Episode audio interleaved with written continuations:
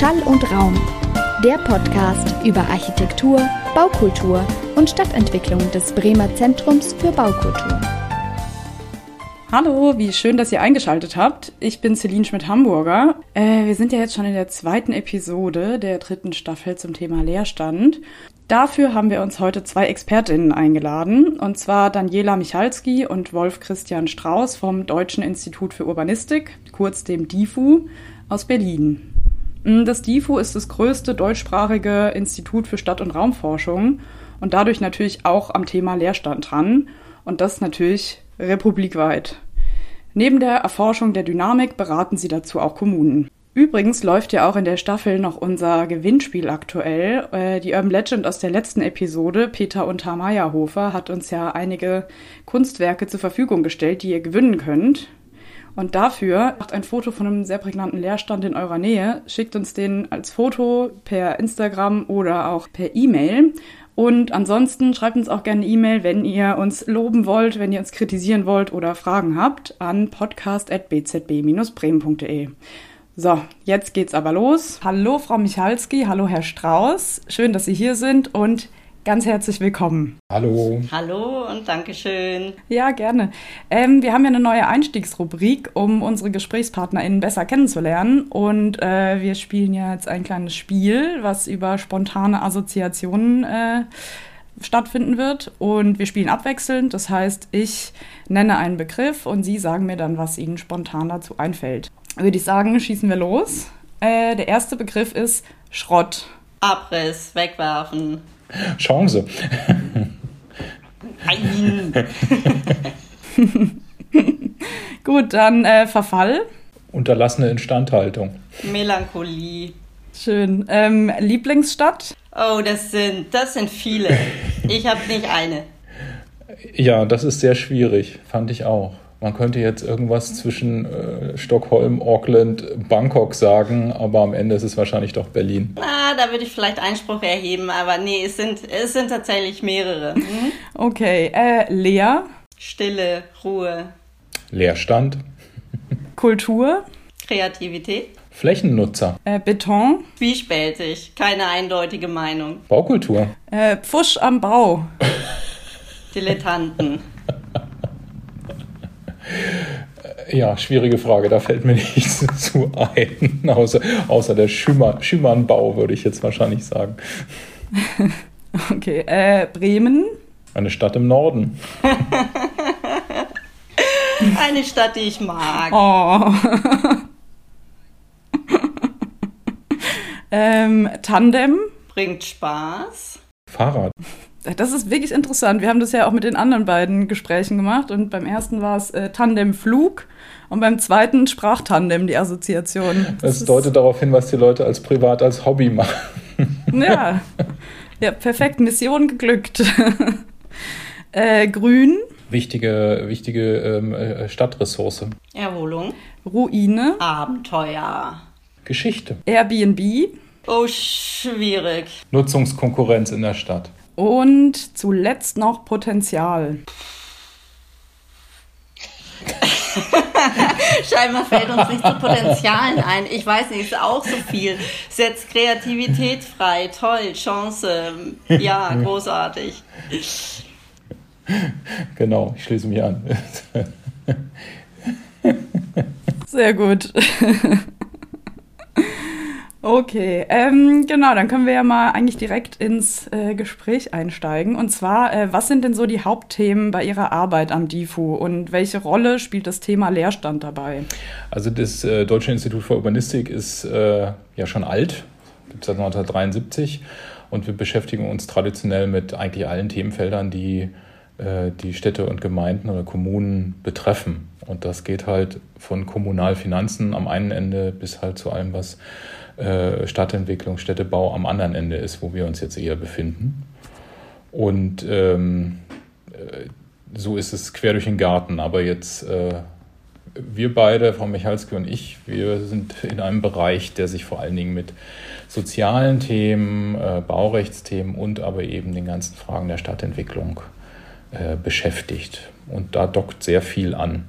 Ja, also äh, wir haben ja die unterschiedlichsten Forschungsprojekte und äh, wenn es um die Stadtentwicklung geht, geht es immer darum, äh, die Kommunen dabei zu unterstützen, äh, wie können sie sich den Aufgaben von heute und morgen stellen und äh, Herausforderungen, Probleme, wie zum Beispiel der Leerstand, spielen dabei natürlich immer wieder eine Rolle. Also mal mehr, mal weniger natürlich, aber äh, es geht dann in den Projekten darum, äh, den, die Kommunen dabei zu unterstützen, wie sie sich ihren Aufgaben stellen können. Ähm, sie haben ja, Sie agieren dann natürlich deutschlandweit und äh, haben natürlich auch mal so ein bisschen das Bigger Picture im, auf dem Schirm. Ähm, dann habe ich mich gefragt, wie und mit welchen Methoden beforscht man den Leerstand und wie kann man quasi die Entwicklung von Leerstand überwachen? Ähm, das sind zwei, zwei getrennte Themen äh, auf jeden Fall. Also das eine ist äh, forschungsseitig ähm, würde man jetzt, ähm, zumindest wir bei uns im Zusammenhang mit Projekten, die wir haben, wo wir jetzt kein Projekt in der jüngeren Vergangenheit hatten, was sich explizit nur mit Leerstand beschäftigt, sondern Leerstand ist immer ein Thema innerhalb von äh, Projekten der integrierten Stadtentwicklung oder auch eben der Baukultur oder Evaluierung äh, von Städtebauförderungsprogrammen, in dem Fall städtebaulicher Denkmalschutz zum Beispiel in der jüngeren Vergangenheit, da spielt das alles immer eine Rolle. Ähm, und die eine Seite ist äh, eine quantitative Seite, also zum Beispiel über Kommunalbefragungen Informationen zu generieren, wie sieht es denn in den deutschen Städten und Gemeinden aus, wie bewerten die das Thema, welche Relevanz hat es, welches Volumen ähm, äh, an, äh, haben die und in welchen, welchen Nutzungsarten, also welche Arten von Leerstand äh, drücken sie eigentlich am meisten. Ähm, und auf der anderen Seite äh, das Thema eher qualitativ bewertet, also im Rahmen von, von Fallstudien oder von Gruppengesprächen, von Interviews, die innerhalb von Projekten stattfinden. Also wirklich vor Ort zu gucken, wie ist es denn jetzt etwas genauer, was sind denn bei euch eigentlich die Schuhe, die drücken, ähm, und wieso drücken sie vielleicht oder was die Geschichte dahinter, wieso es drückt. Weil nur zu sagen, ja, wir haben Leerstand, ähm, Ladenleerstand oder ähnliches, äh, ist, äh, hat ja noch keine Aussage darüber, was dahinter steckt. Lassen sich so Muster erkennen, wenn man sich jetzt mal so Deutschland anguckt, also in Bezug auf äh, Leerstandsproblematiken, also so vor dem Hintergrund Stadt-Land oder Ost-West, Nord-Süd? Also ich denke, es sind äh, unterschiedliche Betrachtungsebenen. Ne? Also es gibt einfach die wachsenden Städte, die, äh, ähm, wo man jetzt aber nicht sagen kann, das ist jetzt nur der Norden, nur der Süden oder nur die alten Länder, nur die neuen Länder. Äh, es gibt einfach wachsende Städte, es gibt schrumpfende Räume. Schrumpfende Räume finden sich vor allem da, wo es auch dünn besiedelt ist, aber auch das kann man nicht so äh, allgemeingültig eigentlich äh, so, so festlegen. Das muss man regional betrachten. Und äh, es kann sogar eben auch sein, dass in einer wachsenden Stadt es unterschiedliche Dynamiken gibt. Ne? Also das ist immer, es sind so, so parallele Entwicklungen, die sowohl in der Stadt sich vollziehen können, als auch wenn man das ganze Bundesgebiet betrachtet. Innerhalb einer Stadt heißt es dann, einige Stadtviertel sind heiß begehrt und stark nachgefragt und funktionieren sehr, sehr gut. Und andere unattraktive Räume weisen Leerstand auf. Also diese Parallelität der, der Wachstums- oder Schrumpfungsdynamiken findet man eigentlich auf allen Betrachtungsebenen. Und dazu kommen natürlich auch noch unterschiedliche Rahmenbedingungen. Also Leerstand, wie gerade schon erwähnt, kann ja mal entstehen durch eben wirtschaftliche ähm, äh, Entwicklungen oder auch Schweinezyklen in bestimmten äh, Industrien, ähm, wo dann plötzlich ähm, ganz schnell an verschiedenen nahe zueinander gelegenen Standorten äh, Leerstände entstehen, also die sich gegenseitig hinterherziehen, wenn man so will, weil eine bestimmte Industrieform oder äh, Produktionsart irgendwo anders hinwandert. Oder eben auch ähm, selbst in diesen prosperierenden Räumen ähm, durch das Thema Spekulation oder auch internationale Spekulation, internationale Geldanlage aller Art. Wir gucken hier aus unserem Büro ja auf äh, die Ecke zum Checkpoint Charlie in Berlin und ähm, da sind zwei große Grundstücke, äh, die mittlerweile jetzt seit eben äh, über 30 Jahren weiterhin unbebaut sind, ähm, die früher zum Mauerstreifen gehörten und zu den Grenzanlagen, aber wo sich dann über verschiedene Schleifen, Bieterschlachten, gegenseitige Aufkäufe und ähnliches ähm, äh, Eigentumsverhältnisse entwickelt haben, die jetzt so viel Geld da rein investiert haben, dass man es kaum durch normale Bebauung wieder er sinnvoll erwirtschaften kann. Das ist innerstädtisch in, in einer A-Lage, also immobilienwirtschaftlich gesehene A-Lage, ähm, und ist einfach leer. Und es ist eine, es hat eine Zwischennutzung oder hat auf beiden, beiden Flächen Zwischennutzung, aber es ist eigentlich eine Brache und die ist vor unserer Bürotür. Wow, das, ja. Oh Gott, ich merke aber auch gerade, wie lange ich nicht mehr in Berlin war wegen Corona. Ich kann mir gar nicht mehr vorstellen, wie das da gerade aussieht. Ich versuche gerade so ein 360-Grad-Panorama im Kopf zu bauen. Geht nicht. Es sieht, es ist, ja. Es sieht, es sieht aus wie immer, nur ohne Leute. Ähm, genau, aber was raten Sie denn jetzt äh, Kommunen, Leerstand entgegenzuwirken? Äh, das erste ist sicherlich immer, äh, Kommune muss sich, muss sich aktiv kümmern. Also wenn man das, äh, also der, der erste Schritt der Erkenntnis ist, äh, wir stellen das fest, dass wir dort einen Bedarf haben oder ein Problem haben oder irgendwie eine Herausforderung in einem Quartier haben, um, um die wir uns kümmern müssen. Das ist schon mal der erste richtige Schritt. Und dann muss man sich auch aktiv kümmern, weil ähm, die Logik, der Markt wird es schon richten, funktioniert eben nicht überall und funktioniert eben vielleicht auch nicht in die Richtung, wie Kommune das gerne hätte, sondern der Markt richtet das dann so, wie wir es, wie gerade besprochen, wie wir es vielleicht nicht haben wollen ähm, oder die Stadtgesellschaft es auch nicht haben will. Also ähm, das, das ist erstmal die Rahmenbedingung. Ähm, Kommune kann, geht ja auch immer um Eigentümer, wem gehört dieser Leerstand eigentlich? Ist, ist der greifbar, ist er nicht greifbar?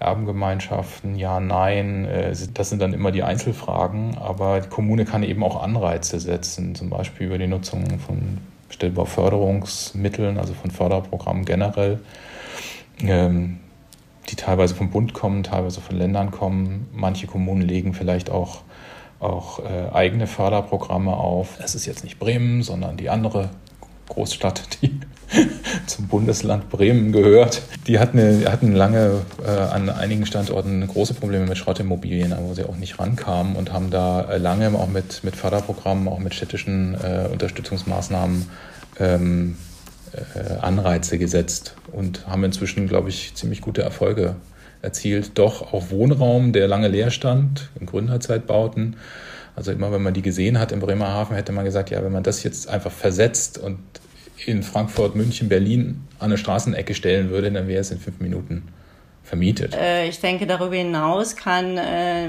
jede Kommune aktiv werden, indem sie zum Beispiel äh, in den öffentlichen Raum investiert. Also wir haben tatsächlich in vielen, vielen Fallstudien festgestellt, dass ähm, wenn in den öffentlichen Raum investiert wird von der Kommune, dann setzt das Impulse eben auch für den angrenzenden Gebäudebestand. Also ist ein Standort attraktiv begrünt meinetwegen oder verkehrsberuhigt und hat dadurch besondere Qualitäten oder ähm, gibt es eine besonders qualitätvolle Gestaltung und Möblierung, dann sind es so attraktive Standorte, dann äh, sind die Gebäudeeigentümer ja, also haben einen Anreiz dadurch gewonnen, auch ihr eigenes, äh, ihr eigenes Gebäude ähm, in ihr eigenes Gebäude zu investieren, beziehungsweise bei vorhandenem Leerstand äh, kann es sein, dass ein gepflegter oder attraktiv gestalteter öffentlicher Raum dazu führt, dass äh, sich neue Investoren, äh, Nachnutzer, wie auch immer, eben für dieses leerstehende Gebäude interessieren, weil der Standort einfach attraktiv ist. Ne? Und äh, dann noch, noch eine Ebene drüber, also weg vom öffentlichen Raum, die Gesamtstadt äh, betrachtend, muss man Kommunen natürlich einfach eine, eine kluge Flächenausweisung ans Herz legen. Ne? Jetzt meinetwegen Beispiel, äh, Einfamilienhausgebiete noch und nöcher am Stadtrand führen irgendwann unweigerlich dazu, dass an anderer Stelle, zum Beispiel eben im Stadtkern, sich Leerstand breit macht, wenn die Flächenausweisung einfach nicht der Nachfrage entspricht, sondern wenn einfach alternative Standorte entwickelt werden, ohne dass es genug Nutzung für, für alle besiedelten Flächen gibt. Ne? Also eine kluge Flächenausweisung gehört, denke ich, immer mit dazu, dass Leerstand vermieden wird. Mhm.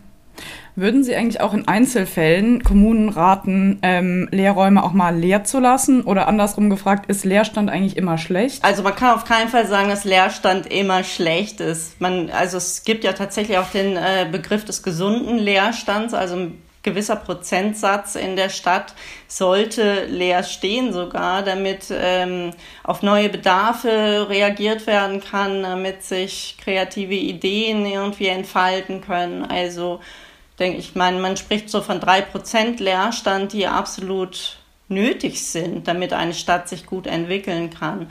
Und ich denke, ein zweiter Faktor, den man in den Blick nehmen muss, ist auch die Dauer des Leerstands. Also für ein paar Monate wird das jede, jedes Gebäude oder jedes Quartier wahrscheinlich verkraften und erst ab einer gewissen Zeit, weiß jetzt nicht, vielleicht ab einem halben Jahr, ähm, könnte es anfangen, schwierig zu werden mit negativen Folgen für den gesamten Standort. Ne? Das ist so eine Gratwanderung. Natürlich, wenn äh, mehr Leerstand ähm, existiert, als das kreatives Potenzial freigesetzt wird, dann fängt es an, schwierig zu werden. Aber auf keinen Fall ist Leerstand in jedem Fall immer nur schlecht, sondern lässt ja eben auch Raum für neue Ideen und neue Experimente. Man muss aber halt immer als Kommune, die Kommunen sind gefordert, das im Auge zu behalten, solche Prozesse auch ähm, eben an diesem schmalen Grat, ähm, wo es dann auch irgendwann, äh, wo der eine Leerstand weiteren Leerstand nach sich ziehen kann, also das Thema Trading Down-Effekte und dann wird es schon schwieriger, das wieder zurückzuholen.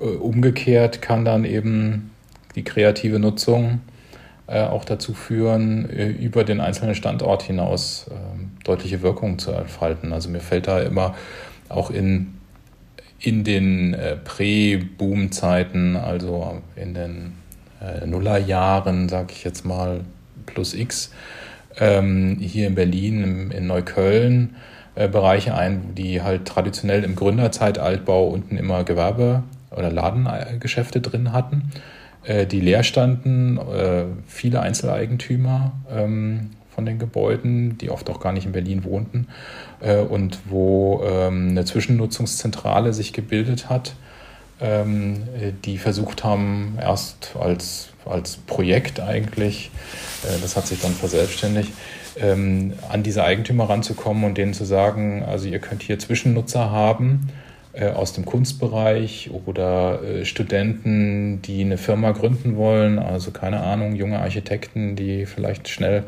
mal einen Raum brauchen, um ihre ersten äh, Schritte zu gehen äh, und die dann Nutzungsvereinbarungen mit, dem, äh, mit den äh, Anbietern getroffen haben, die denen wenigstens die, die Kosten, weil ja Leerstand erzeugt ja auch Kosten, also Leerstand äh, erzeugt in der Regel mehr Kosten, als wenn es genutzt ist. Also am Anfang sieht es noch so aus, als würde sich das lohnen, äh, mal länger leer zu stand, äh, stehen zu lassen und auf die äh, lukrativere Nutzung zu warten.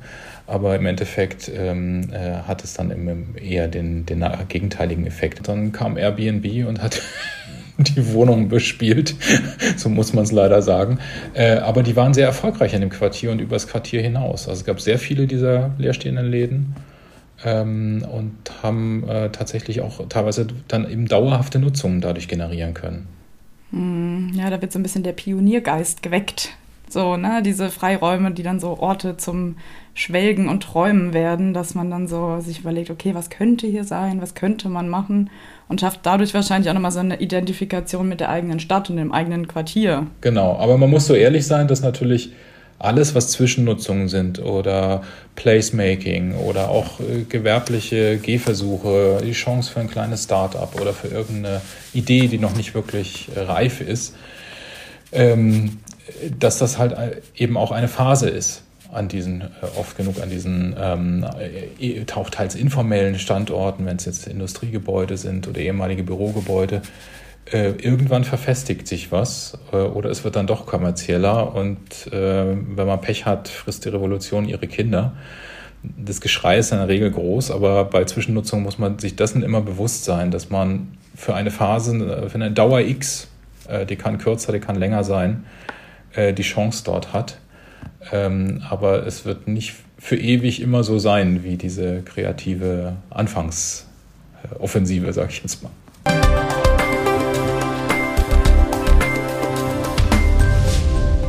Urban Legends nicht einmal ein Hahn, eine Katze, ein Hund und ein Esel zusammen haben die Innenstadt Bremens so geprägt wie Klaus Hüberter. Der Jurist und Bauunternehmer wurde in der Hansestadt vor allem durch seine geschickten Umbauprojekte und dem starken Willen des Erhaltens alter Gebäude bekannt. Nicht zuletzt aufgrund seiner kommunistischen Einstellung. Bauen ist für Hüberter mehr als nur Geld verdienen, denn der Inhalt, mit dem das Haus gefüllt würde, müsse gut sein. So rettete er unter anderem den Bremer Schlachthof vor dem Abriss, der heute als beliebtes Kulturzentrum zahlreichen MusikerInnen und anderen Programmen eine Bühne gibt.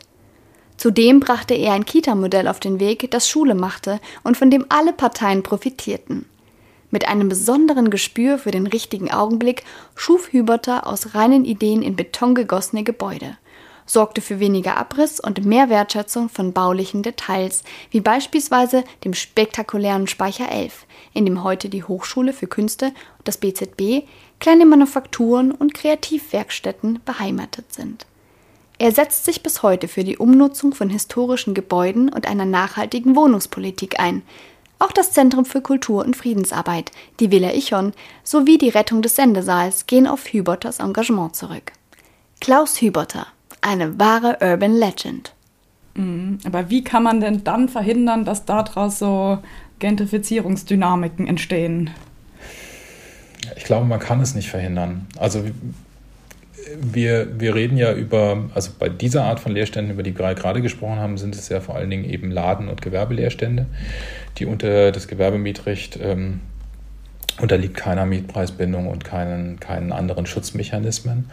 Ähm, auch in Gebieten sozialer Erhaltungssatzung oder Milieuschutzgebieten umgangssprachlich ähm, ist der, der Zugriff oder der Schutz der Gewerbe marginal äh, verbessert. Und ähm, das wäre eine lange Forderung jetzt schon an den Bundesgesetzgeber, da etwas zu tun. Das äh, auch so das Thema Kinderläden, die in Erdgeschosszonen drin sind oder die dann verdrängt werden, weil es plötzlich irgendwie äh, attraktiver und hipper wird. Ähm, dass die zumindest besser geschützt werden und äh, bessere Perspektiven kriegen. Also ich gebe dir da recht, äh, man kann das nicht verhindern, aber ich glaube, wenn man äh, über Leerstand redet, müsste man dann schon differenzieren. Leerstand zwischen Nutzung in völlig übernutzten Städten sozusagen, wo also eine starke Nutzungskonkurrenz herrscht und äh, Leerstand eigentlich sehr schnell behoben wird und dann dieser Wunsch, dass das Experimentelle ein bisschen bleibt und nicht so schnell ähm, ja von äh, sich verfestigt oder von von äh, kapitalistischen Strukturen übernommen wird. Das ist, äh, denke ich, eine gänzlich andere Problematik, als äh, wenn wir über Leerstand in äh, Städten reden wo eben äh, keine Warteschlange besteht von Nutzerinnen und Nutzern, die sehr gerne irgendetwas ausprobieren möchten in den leeren Räumen, ne? sondern wo wirklich die Frage im Raum steht, äh, was machen wir damit? Was machen wir mit diesem Leerstand, damit äh, wir zum einen auf der Objektebene den Leerstand beheben und er zum anderen nicht so weit um sich greift, dass Trading-Down-Prozesse in Gang gesetzt werden und wir plötzlich ein Problem im gesamten Quartier haben. Da muss man wirklich, glaube ich, differenzieren zwischen den wachsenden Städten, wo das immer nur so ein temporäres Problem sein wird mit dem Leerstand und die eher schrumpfenden Regionen, die sich wirklich fragen müssen, können wir das Gebäude überhaupt noch halten oder müssen wir uns davon trennen, weil eben, wie Christian sagte, es kostet ja jeden Tag etwas, das Gebäude zu erhalten, den Unterhalt, die Nebenkosten zu begleichen und so weiter. Also ich glaube, da muss man wirklich zwischen den schrumpfenden und wachsenden Regionen differenzieren. Mm, Berlin ist nicht gleich Pirmasens. genau. Ja, das ist ja, da musste ich gerade die ganze Zeit dran denken. Ich komme ja auch aus der Pfalz, deswegen ist mir das natürlich geläufig. Und da ist es ja, äh, also da ist ja auch ein immenser Leerstand und natürlich auch eine immense sozialstrukturelle Krise danach irgendwie entstanden. Das ist, wie würde man denn daran gehen? wenn das da schon so verfestigt ist. Tja, Pirmasens ist tatsächlich, ähm, also Städte oder Städte in dieser Art, das ist, äh, trifft ja sicherlich noch mehr. Also die die äh, in ihrer Entwicklung vor allen Dingen abhängig waren von einer Industrieart, in dem Fall halt Schuhproduktion, die aus, aus Lohnkostengründen äh, erst nach Osteuropa und dann vermutlich in die asiatische Welt abgewandert äh, ist zu großen Teilen, die aber halt Arbeitsplätze intensiv war. Also es hat, haben ja viele Leute da gearbeitet oder sehr viele in den Produktionsprozessen, weil wenig automatisiert und ähm, einfach in dieser Stadt viele Menschen gelebt haben und die jetzt die, dadurch, dass die Arbeitsplätze weg sind, aber trotzdem sind ja viele deswegen auch, äh, auch in, in, der Nachkriegszeit äh, dahin gekommen. Jetzt auch ähm, Vertriebene und andere, oft jung dahin gekommen, das heißt überalterte Stadtgesellschaft in vielen Teilen und sind ja da geblieben danach. Ähm, obwohl, also Arbeit weg, aber man bleibt dann am Standort. Aber das ist, diese Kaufkraft ist natürlich auch weg. Das heißt, in der Innenstadt ist, ist die, diese klassische äh, Nachkriegsinnenstadt mit ihren Läden in der Kaufkraft, weil alle Arbeit haben, äh, das ist natürlich äh, komplett zusammengebrochen.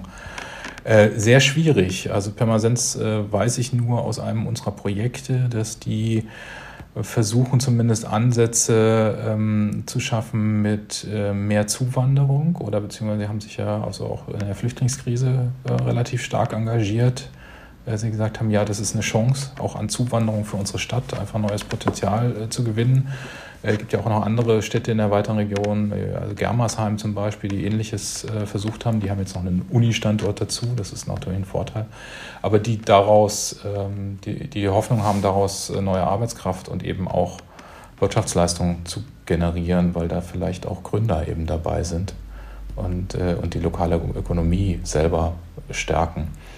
Aber mein Gefühl ist jetzt, weil wir gerade über den rechts, richtigen Zeitpunkt geredet haben und dass es Städte gibt, die da halt schon weit darüber hinaus sind, das ist, glaube ich, ähm, das ist, es sind solche Städte wie Pirmasens, die dann große Schwierigkeiten haben, da wieder rauszukommen. Was nicht heißt, dass das nicht gelingen kann, weil das plötzlich, wir wissen ja auch nicht, was in wenigen Jahren vielleicht ein Technologiesprung da ist, äh, der sich super dort ansiedeln kann. Also so wie wir das mal mit, äh, mit einem Solarzellenboom hatten, ja dann plötzlich an Standorten in den neuen Bundesländern auch wieder vorbeigegangen, aber wer weiß, was es dann ist und wo dann die, die Lage in der Mitte Europas äh, in dem Falle zählt und die Nähe zu Frankreich und so weiter, mit der man dann wieder punkten kann. Ganz schwierig. Ja, das stimmt. Vielleicht wird Pirmasens das neue Leipzig. Ja, also äh, äh Chemnitz hat ja sowas auch schon versucht und mit Postkarten in, in, in Cafés und Kneipen beworben. Irgendwie was, was kreativer, was machst du noch in Leipzig? Komm nach Chemnitz, das ist das neue Leipzig. Aber ich denke, wenn, wenn äh, sämtliche Strategien scheitern und es nicht gelingt, neue Nutzerinnen und Nutzer oder äh, neue Bewohnerinnen und Bewohner für die Stadt zu gewinnen, dann muss man sich tatsächlich die Frage stellen, welche, welche Siedlungs, welche Siedlungen, welche Häuser, welche Gebäude können wir halten und welche eben auch nicht. Von welchen müssen wir uns verabschieden? Und auch das muss kein, ähm, ja, wie soll ich sagen, kein äh, trauriger Abschied sein. Auch damit kann eine Chance verbunden sein, dass man äh, sich entweder räumlich so entwickelt, dass man äh, Siedlungsränder aufgibt und sich wieder stärker auf den Kern äh, konzentriert. Ähm, oder dass man äh, den Leerstand nutzt oder den Gebäuderückbau nutzt, um die Städte stärker zu durchgrünen. Darüber hat man anfangs auch geredet, dass äh, äh, öffentliche Räume manchmal so übernutzt sind, dass es gar nicht schlecht ist, wenn es mehr Freiraum gäbe.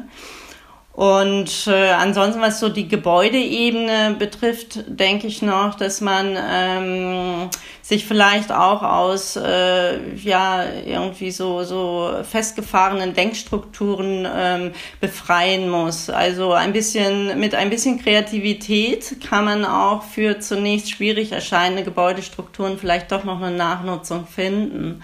Also ähm, das heißt, ich, das vielleicht schwierigste Thema in Sachen Gebäudeumnutzung ist vielleicht die Kirchenumnutzung. Und wenn man sich aber einmal äh, von vielleicht so einem gewissen Pietätsgedanken befreit und ähm, einfach kreativ mit verschiedenen Möglichkeiten spielt, stellt man fest, es gibt unglaublich tolle Nachnutzungen, Umnutzungen, die auch, ähm, ja, die so ein Gebäude wieder eine neue Wertschätzung entgegenbringen. Das kann eben auch eine Chance sein, dass man äh, ja, dass man einfach äh, sich dieser Herausforderung stellt. Es erscheint im Moment schwierig bis unmöglich, eine Nachnutzung zu finden.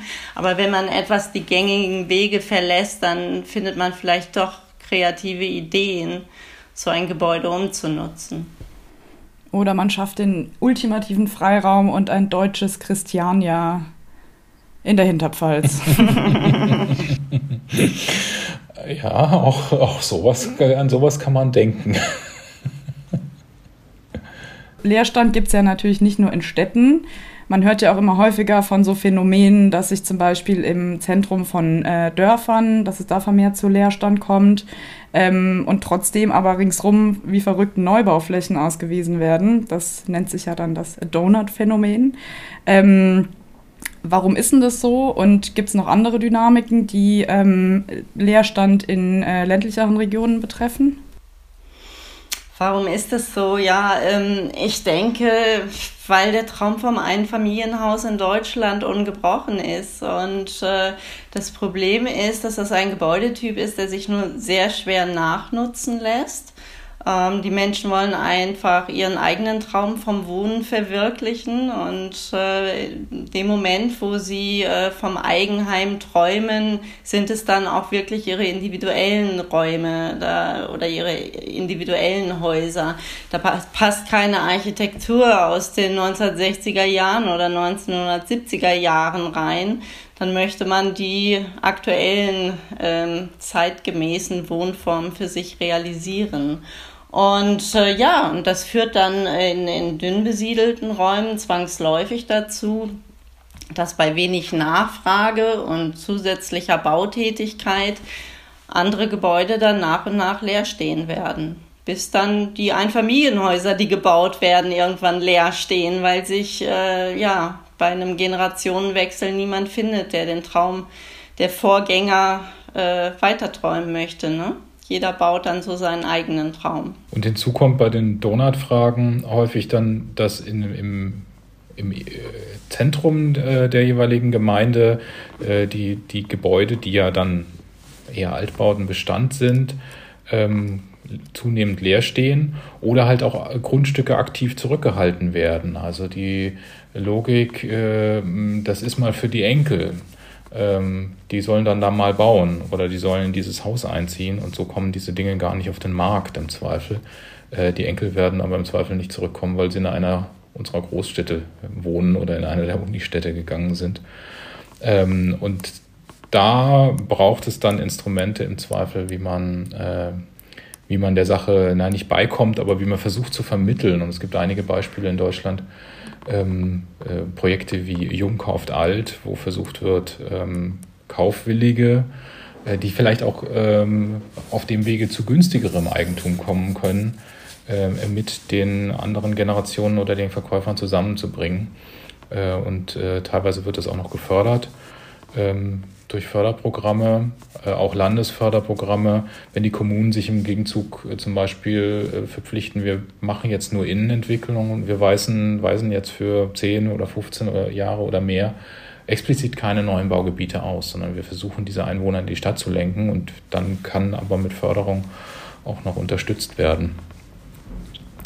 Da gibt es verschiedene Modelle, verschiedene Beispiele in den ländlichen oder peripheren Räumen quer durch die Republik. Auch das Thema Grundstücksbörsen gehört dazu. Wie kann man was vermitteln untereinander? Und muss es genau der Ort sein, den man jetzt im Blick hat? Oder kann man nicht auch im Nachbarort dann was vermittelt kriegen? Ähm, solche Dinge gehören da dazu. Ja klar, da muss man dann wahrscheinlich auch als Kommune so ein bisschen die weicheren Standortfaktoren ein bisschen im Blick behalten und anders irgendwie die Leute ranbringen. Glasfaserausbau zum Beispiel. Ja, genau. Also äh, die Frage ist, ist, äh, ist ein Wohnen auf dem Land auch unter Corona-Bedingungen unter Umständen zukünftig eine Option, äh, jetzt den Schritt zu gehen, ähm, dann doch in die Region zu gehen oder ich äh, arbeite jetzt von unterwegs, äh, in Anführungszeichen, wenn ich einen Job habe, wo das möglich ist. Das geht natürlich nicht für alle. Aber die Kommunen oder die kleinen Orte, die müssen erstmal dieses Problem für sich erkennen und dass sie Bedarf haben zu handeln. Das steht natürlich immer erstmal davor.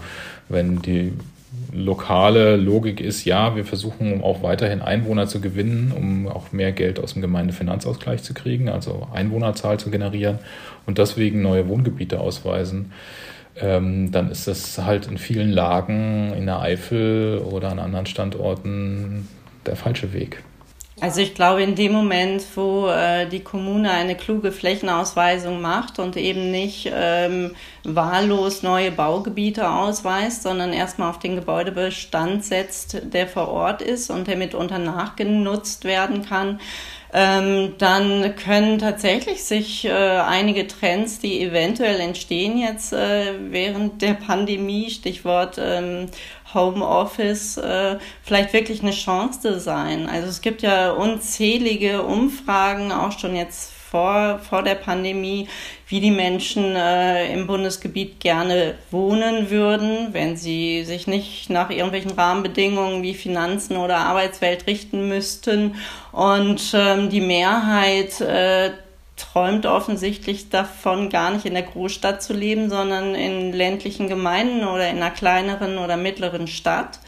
Und insofern, ähm, ja, könnte das tatsächlich eben auch eine Chance sein, all die Erfahrungen, die jetzt gesammelt wurden mit, ähm, mit dem Homeoffice, ob das nicht im gewissen Rahmen auch eine Chance sein könnte für, ähm, für ländlichere Regionen, wo Leerstand vorhanden ist, wo sich dann in Zukunft vielleicht doch Nachnutzer oder Nachnutzerinnen für finden werden. Und auch die Chance für äh, kreativere Nutzung, weil im Zweifel mehr Fläche zur Verfügung steht oder man kann sich auch mehr Fläche leisten, als man sie vielleicht sich an einem städterischeren Standort äh, äh, leisten könnte. Und äh, was wir hier so beobachten, sind ja so diese äh, der Trend zur Digitalkommune. Also, also die, die eher Digitalarbeiter sind, ähm, oder Kreativwirtschaft, die egal von wo arbeiten kann, halt das jetzt nicht mehr aus, von den Seychellen auf einem Segelboot tun, sondern sich vernetzen zu äh, sozusagen Coworking Wohnen, äh, sage ich jetzt mal, auf alten Gehöften,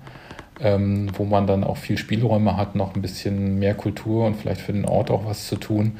Äh, und das zieht sich jetzt gerade hier zumindest weiter aus die Stadt raus, äh, in die Räume, die bisher eigentlich ähm, äh, für unsere Verhältnisse sehr peripher waren, wo die Sachen wirklich leer, lange leer gestanden haben. Mhm. Ja, genau, oder sowas wie diese urbanen Dörfer oder so. Da muss ich immer an, an Deidesheim denken. Äh, ich habe sehr viele Pfalz-Assoziationen heute, aber gut. ja, und das ist total spannend, ne? Also das funktioniert wunderbar und da ziehen die Leute hin wie verrückt. Und es liegt nicht nur an Helmut Kohl. nee, aber die, die, es, wir haben viele Räume in Deutschland, die auf den ersten Blick sich da vielleicht nicht ähnlich sind, aber sich dann doch ähnlich sind. Also die Pfalz, die Eifel, wahrscheinlich dann auch auf der Schwäbischen Alb, die, die Räume, die mit mehr Fahrzeit einfach erst zu erreichen sind. Äh, oder halt eben bei uns hier in Bereichen Brandenburg, Uckermark oder auch Ostvorpommern. Ähm, die haben wahrscheinlich durchaus was Ähnliches. Sie, Sie sind zu weit weg zum Pendeln, aber haben trotzdem doch irgendwie dann noch in einem Tagesritt äh, die Nähe zu irgendeinem Großraum. Aber profitieren, profitieren davon nicht so. Dann, dann ist ja tatsächlich die Frage, wenn das äh, Pendeln im besten Fall in Zukunft weniger werden könnte, dann werden diese Räume wieder attraktiv. Und dann kommt die Verkehrswende vielleicht auch ein Stückchen weiter voran, wer weiß. Aber klar, ich kann mir natürlich auch vorstellen, dass ne, dieser Status, das eine schrumpfende Kommune zu sein, ja auch stark an der Identität im, ne, an, den, an den Orten auch knappst.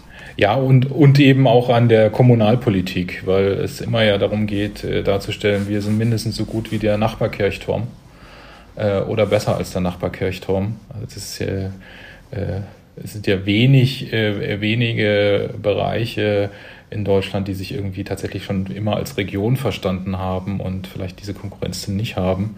Aber das gegenseitige Maibaum-Klauen gilt halt auch für Einwohnerzahlen.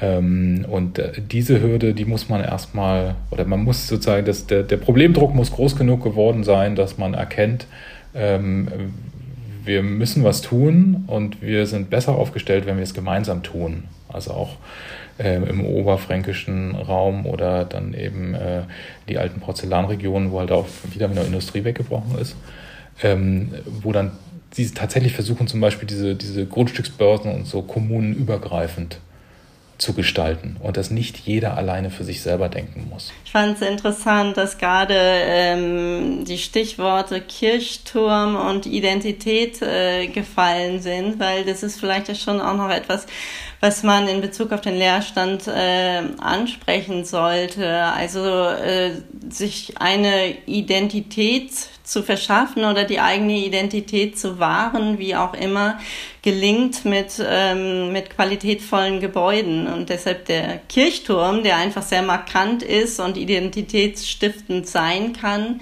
können aber auch andere Gebäude sein. Und das ist vielleicht auch etwas, was äh, richtet sich nicht in erster Linie an die Kommunen als Auftrag, sondern eigentlich an jeden einzelnen Bauherren, dass äh, jeder, der baut, im Hinterkopf haben sollte, dass es zu einer Bereicherung führen sollte, dass es, dass das Gebäude Identität schaffen sollte und identitätsstiftende Gebäude sind in den seltensten Fällen diejenigen, die morgen oder übermorgen leer stehen. Ne? Sondern qualitätvolle Architektur ist äh, nicht unbedingt ein Garant, aber ist schon mal eine ganz gute Voraussetzung dafür, dass ein Gebäude nicht leer stehen wird. Und umgekehrt durch, äh, durch attraktive Vorhaben oder Umnutzungen oder Neubauten ähm, auch diese, ähm, den, den Orten wieder eine, so eine Identität zu geben, dass es vielleicht etwas nach sich zieht. Also wir haben da im Zuge der Baukulturberichte für die Bundesstiftung Baukultur haben wir ähm, eine ganze Reihe solcher Beispiele äh, gehabt, die dann auch eben im ländlichen Raum stehen und äh, mit guter Architektur und guter Nutzung im Zweifel ähm, andere Dinge äh, erfolgreich nach sich ziehen. Und gute Architektur, das ist vielleicht noch in Ergänzung, gute Architektur äh, mit Blick auf äh, drohenden Leerstand.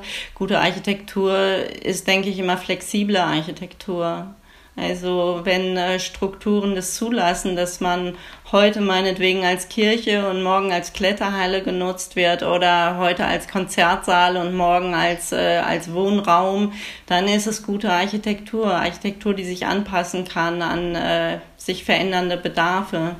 Hm, das heißt Gegenbeispiel, so ein Karstadt ist es nicht. Also im Moment würde ich so einen leerstehenden Karstadt äh, als, als äh, riesige kreative Herausforderung sehen. Ich würde ja überhaupt nicht ausschließen, dass sich da nicht noch eine spannende Nutzung äh, für finden lässt, wenn ein Kaufhaus leer steht. Wie gesagt, die jetzt schon viel zitierten Kirchenumnutzungen sind für mich der beste Beweis dafür, dass ähm, dass äh, Gebäudestrukturen, wo man denkt, die sind eigentlich nur für eine einzige Nutzung bestimmt, ähm, dass das nicht wahr ist, wenn man ein bisschen Fantasie äh, mit ins Spiel bringt. Also das erweist sich dann, glaube ich, wirklich erst am Objekt, sel Objekt selber, ob eine, ein Gebäude ähm, eine gute, kluge Architektur innehat oder, oder ob es ja oder ob es eben schlechte Architektur war, die sich leider nur für eine Nutzung eignet und sich ansonsten nicht umnutzen lässt. Ne?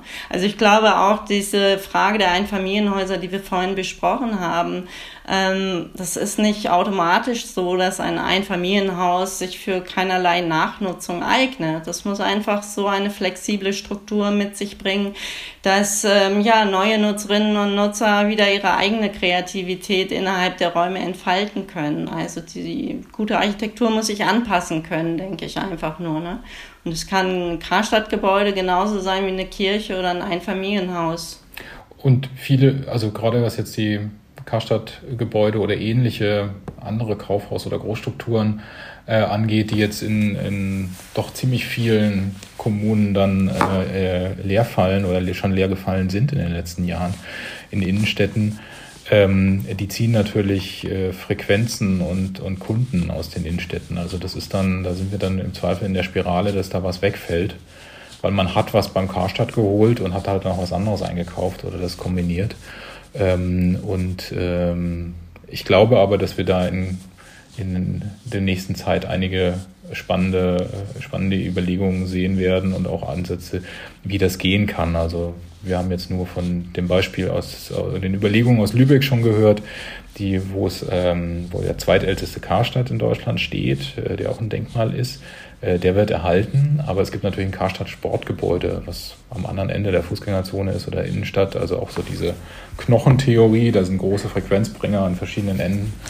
und die sich was überlegt haben, dass sie dort, die haben auch Schulen mit Platzproblemen und äh, Schulsportplatzproblemen in der, in der Altstadt äh, und die Hochschule hätte gerne auch noch ein paar Standorte und sie würden gerne was für Startups tun. Äh, da so eine Kombination draus zu machen mit einer Nutzung, die dann eben auch zumindest eine Belebung bringt, auch eine Belebung auf der Straße, dass eben diese, diese Stadt weiterhin belebt ist. Ob das dann Kunden sind für andere Läden, außer Gastronomie, ist eine andere Frage, aber überhaupt Belebung der Stadt erhalten, dass es nicht totfällt und andere mit sich zieht. Äh, das, wär, das wären so, äh, glaube ich, ganz, ganz interessante Ansätze. Muss man mal gucken, ob es äh, umsetzbar ist oder Erfolg hat. Ja, na klar, aber das ist ja auch nochmal, was Sie gerade auch gesagt haben mit dem Denkmalschutz, natürlich auch noch so ein Aspekt, dass ja auch einige Sachen unter Denkmalschutz stehen. Ja, aber Denkmalschutz, und das zeigen ja viele Umnutzungen, jetzt auch gerade bei den Quirking, äh, Denkmalschutz behindert nicht die Umnutzung per se, sondern es geht um, es gibt sicherlich unterschiedliche Haltungen je nach Bundesland. Ähm, aber ähm, und äh, oder zuständiger äh, Denkmalbehörde, aber per se viele, viele, viele der guten Umnutzungsbeispiele sind denkmalgeschützte äh, Gebäude. Ja, und ich glaube auch, dass ähm, es ein primäres Interesse des Denkmalschutzes ist, dass Gebäude genutzt werden. Kein Denkmalschützer, keine Denkmalschützerin hätte ein Interesse daran, das Gebäude so zu bewahren, wie es äh, immer schon gewesen ist, mit keinerlei Veränderung äh, und dabei riskieren, dass keine Nutzung mehr einziehen kann. Das ist ähm, in keinster Weise das Ziel. Und äh, insofern, wenn man das, wenn man diesen Gedanken zugrunde legt, das äh, Denkmal, der, der beste Denkmalschutz ist, wenn ein Gebäude nachgenutzt wird ähm, dann finden sich, äh, dann finden sich im Rahmen des Denkmalschutzes ein, ganz viele kreative Lösungen, wie das gelingen kann. Und dann muss man ja auch sagen, wenn dann eine Nutzung gefunden wurde, die sich mit dem Denkmalschutz verträgt, dann kommen in der Regel so spannende Lösungen dabei raus. Also ähm, es ist einfach bereichernd, wenn man einem Gebäude unterschiedliche historische Zeitebenen ansehen kann und äh, Neues zu Altem hinzugefügt wird. Und das sind dann gerade die identitätsstiftenden Gebäude, die dann auch letztendlich ja einen Standort markant machen oder der Kommune Identität verleihen. Oder die Stadtgeschichte repräsentieren und eben auch nicht nur in den, wir denken ja jetzt immer an innerstädtische Lagen oder ähnliches, sondern eben auch in den Randlagen oder in den Industriestandorten. Äh, mit dem Stichwort Bremen ähm, fällt mir immer der Kai-Speicher 1 ein, ähm, der halt für eine Seehandelsgeschichte der Stadt steht und der heute äh, ein Oldtimer-Zentrum und äh, Gewerbenutzung, Sport, Restaurants hat in verschiedenen Etagen und auf dem Dach Reihenhäuser äh, mit Autoerschließung. Ein extrem ungewöhnliches Beispiel, aber er wäre sonst abgerissen worden. Ja, ich muss da unbedingt auch mal drauf. naja, okay, so mit Blick auf die Uhr würde ich sagen, eine letzte Frage noch. Und zwar, ähm, was ist denn so der, die kreativste Art von Leerstandsnutzung, die Ihnen so untergekommen ist bislang? Also ich habe es ja vorhin in der Antwort schon äh, angedeutet oder erwähnt. Für mich sind wirklich Umnutzungen von großen, komplizierten Gebäudestrukturen absolut beeindruckend. Dazu gehört jede Art von Kirchenumnutzung. Ähm, das, die finde ich einfach, äh, ja, spektakulär, wenn äh, im Dachstuhl gewohnt wird oder wenn die Kirche zur Kletterhalle wird. Das ähm, finde ich ausgesprochen kreativ. Ähm, das ist das, was mir, was mir als erstes in den Sinn kommt. Es sind eigentlich vor allen Dingen die, äh, die Nutzungen, wo wirklich eben die genannten schwierigen Gebäude, also auch die drohen abgängig zu sein, jetzt gerade auch was Denkmäler angeht oder historische äh, Großstrukturen, die wieder zu beleben. Und äh, ich finde immer spannend die Dinge, wenn, wenn man sich trennt von der reinen, ähm, ich baue da jetzt, äh, ich mu muss was mit dieser Hülle machen, sondern die Hülle eben als Hülle nimmt und äh, mit so Haus-in-Haus-Lösungen. Also man geht mit einer anderen abgehängten Nutzung auch bei Kirchen oder bei Burgen oder anderen Objekten äh, da rein. Also das Beispiel plötzlich eine Bibliothek, die in, in, in einem Gebäude äh, ist äh, ein Fachwerkgebäude, wo, wo, man das von außen erstmal nicht erwarten würde. Äh, wo man aber so den, den, Nebeneffekt hat, diese historische Bausubstanz zu sichern und zu erhalten, gleichzeitig aber trotzdem modern nutzen kann. Ähm, also das sind immer so die, äh, die Themen, die, äh, die ich spannend finde und äh, ja, und in der Regel ähm, vieles von dem, was gelungen ist, sind oft auch eben im weitesten Sinne gemein, gemeinwohlorientierte Nutzungen. Super, vielen Dank. War ein sehr spannennes Gespräch. Sehr gerne. Danke hat uns Ihnen. auch Spaß gemacht. ja, hat Spaß gemacht. Schall und Raum, der Podcast. Idee, Konzept und technische Durchführung Celine Schmidt-Hamburger. In Zusammenarbeit mit Christian von Wissel, Jörn Schaper und Frank Peters. Sprecherin und Recherche Franziska Ass. Social Media Hanna Neumann und Jasmin Roloff-Omari. Sounddesign Matthias Kloppe. Design Lars Neckel. Ein Format der Hochschule Bremen und des Bremer Zentrums für Baukultur.